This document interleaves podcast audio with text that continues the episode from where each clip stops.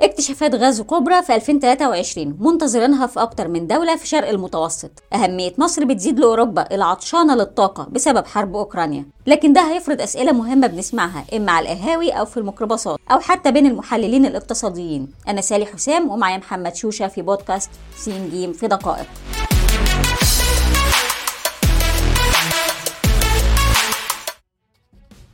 إيه اللي خلى الموضوع ياخد الاهتمام ده كله دلوقتي؟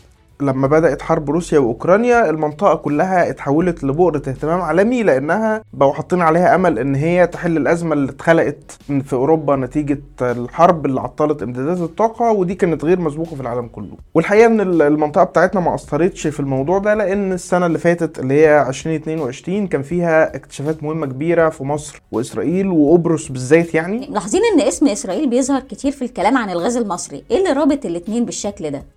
هو الحقيقة إن يعني لما بنيجي نتكلم عن إسرائيل في ملف الغاز فبنقول إن هي دايما حاضرة فيه بشكل من الاثنين اولا إن هي نقطة مساعدة تقدر تحقق هدف مصر بالتحول لمركز أو منصة إقليمية للطاقة أو البديل بقى إن هي تبقى مزاحم محتمل على استضافة المنصة دي. إزاي دولة واحدة تقدر تلعب الدورين عكس بعض في العملية دي؟ الموضوع يبدو غريب لكن عايزين نقول إن إسرائيل عندها ميزة مهمة في ملف غاز شرق المتوسط إنها عندها اكتشافات كبيرة وعندها إنتاج كبير في حين إن الطلب المحلي عندها محدود فهنا عندها فرص تصدير ضخمة وهيفضل السؤال الرئيسي التصدير ده هيحصل إزاي؟ ودي تحديدا النقطة اللي بيجي منها اللغز اللي إحنا بنتكلم عنه. مصر بتملك البنية التحتية للإسالة وعندها محطات تصدير في إيدكم دمياط هل ده أسهل أو أقصر طريق لتصدير الغاز الإسرائيلي؟ الإجابة بشكل واضح لا لكنها أفضل بديل متاح بالنظر إن هي يعني دي تكلفتها اقتصاديا أقل وإن الظروف الإقليمية معقدة جدا خصوصا في الفترة اللي فاتت وده بيعطل التطبيق أي بديل أو حل محتمل تاني. وهنا ظهرت الحاجة إن يبقى فيه خط أنابيب بري جديد بيسمح بأن إسرائيل تتصدر كميات أكبر لمصر. ده لو حصل هيسمح لإسرائيل والقبرص بأنها تنقب بشكل كبير أو تنقب الحقول الحالية اللي موجودة عندها وده خبر المحللين بيقولوا إن إحنا ممكن نستناه جدا في 2023 لو ده حصل التصدير لمصر هيكتر ومنها على أوروبا فشركات التنقيب تضخ استثمارات أكبر وده لو حصل هيحصل بدء البحث عن استكشافات جديدة وتفضل الدايره شغالة بالشكل ده. أيوه بس إسرائيل وضعها الإقليمي مربك شويتين ففكرة ضخ استثمارات جديدة هناك يعني بالسهولة دي؟ هنا في أكتر من محور محتاجين نقسم الإجابة عليه اللي هو المحور الاقتصادي. الموضوع مجدي جدا. لكن هتفضل المشكلة الأكبر زي ما قلتي اللي هو الوضع السياسي والتنظيمي والدبلوماسي المعقد في منطقة الشرق الأوسط ككل وطبعا منطقة الشرق المتوسط بشكل خاص باعتبارنا بنتكلم عليه. آه، في 2022 لو فاكرة كان في اتفاقية مهمة في تقريبا في أواخر أكتوبر اللي هي ترسيم الحدود البحرية ما بين لبنان وإسرائيل. ودي نقدر نعتبرها نموذج مهم لأنها كانت صفقة المضطر. إحنا طبعا متابعين إن لبنان عنده أزمة اقتصادية كبيرة فكان محتاج يفتح ملف الغاز بيدور على أي أمل يعني. وإسرائيل كمان كانت محتاجة إن هي تبتدي الإنتاجات اللي كانت مخططة لها في حقل كارش اللي هو ممتد على الحدود البحرية بين الدولتين. ده غير إن في سفينة إنتاج عايمة كانت اتعرضت لتهديد مباشر من حزب الله. فالتعويل دايما هيبقى على اتفاقيات مماثلة اللي هي فكرة إن الاقتصاد هيقدر يفرض أدواته وهيفرض ظروف ظروفه رغم أنف كل الخلافات السياسية وغيرها اللي موجودة في المنطقة. طيب نرجع لمصر بقى. في 2023 بدأت بالإعلان عن اكتشافات حقن نرجس، ده كفاية؟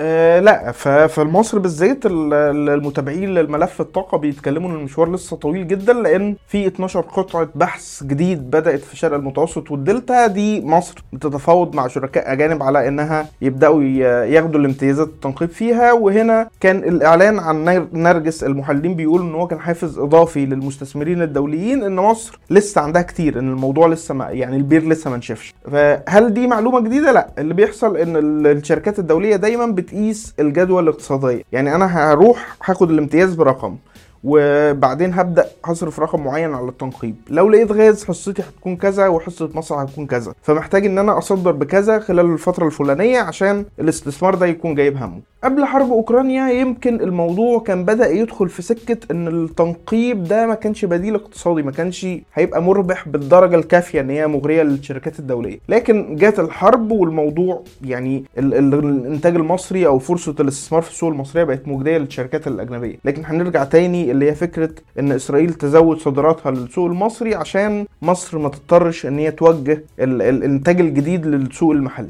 طب محمد في نقطة قلق مهمة هنا يعني بعد كل التفاصيل دي مش ممكن يجي يوم قريب يعني ومصر تفقد وضعها التصديري؟ لو بالخريطة اللي إحنا قلناها دي إن هي كل الدول كل دولة بتنتج عندها وبعدين تبعت ل...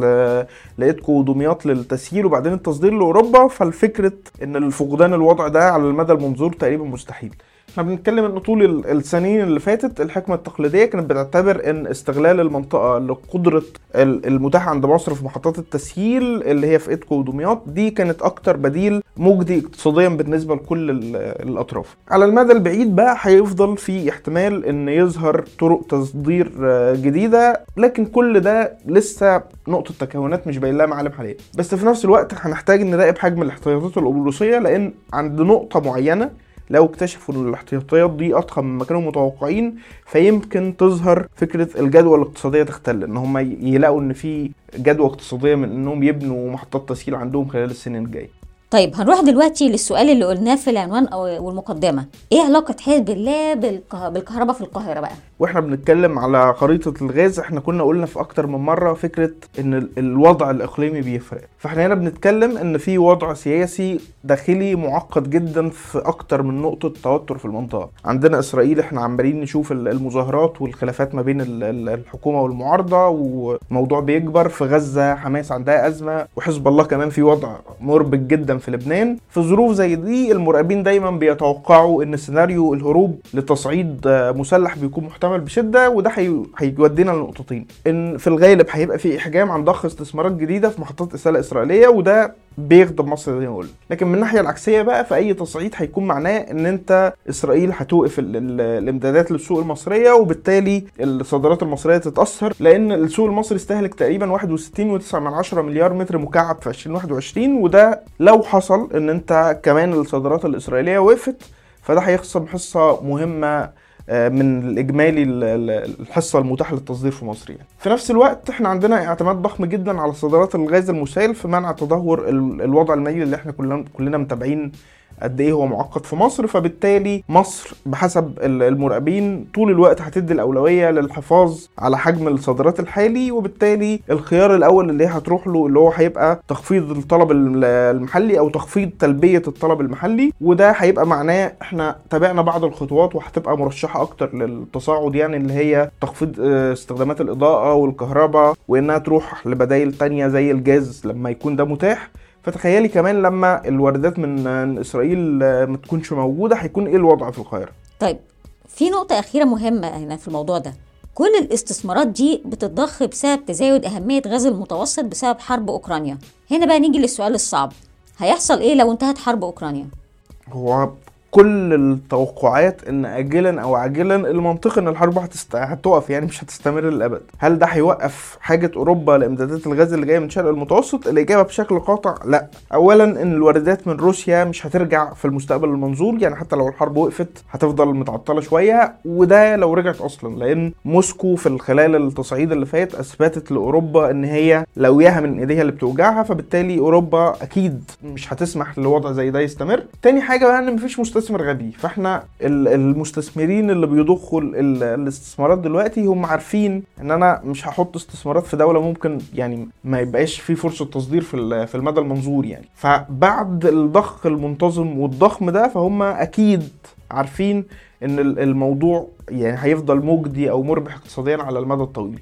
أخيرا بقى في المنطقة بتاعتنا يعني هي كمان إحنا قلنا بطول الحلقة إن هي غرقانة في مشاكل وأزمات وصدمات طول الوقت وكل ده طبعا بيحصل بشكل غير متوقع. بس يعني حتى غير المتوقع في منطقتنا بقى بدأ متوقع. فالمستثمرين والأطراف وهم بيحسبوا المخاطر بيبقوا حاطين ده في الحسبان. فمن أكتر من زاوية هتفضل شرق المتوسط. بديل مثالي جدا لإنتاج الغاز وتصديره لأوروبا من بين كل البدائل المتاحة. هنسيب المصادر في ال description وبكده بتنتهي حلقتنا النهارده. استنونا الحلقة الجاية من بودكاست سين جيم في دقائق.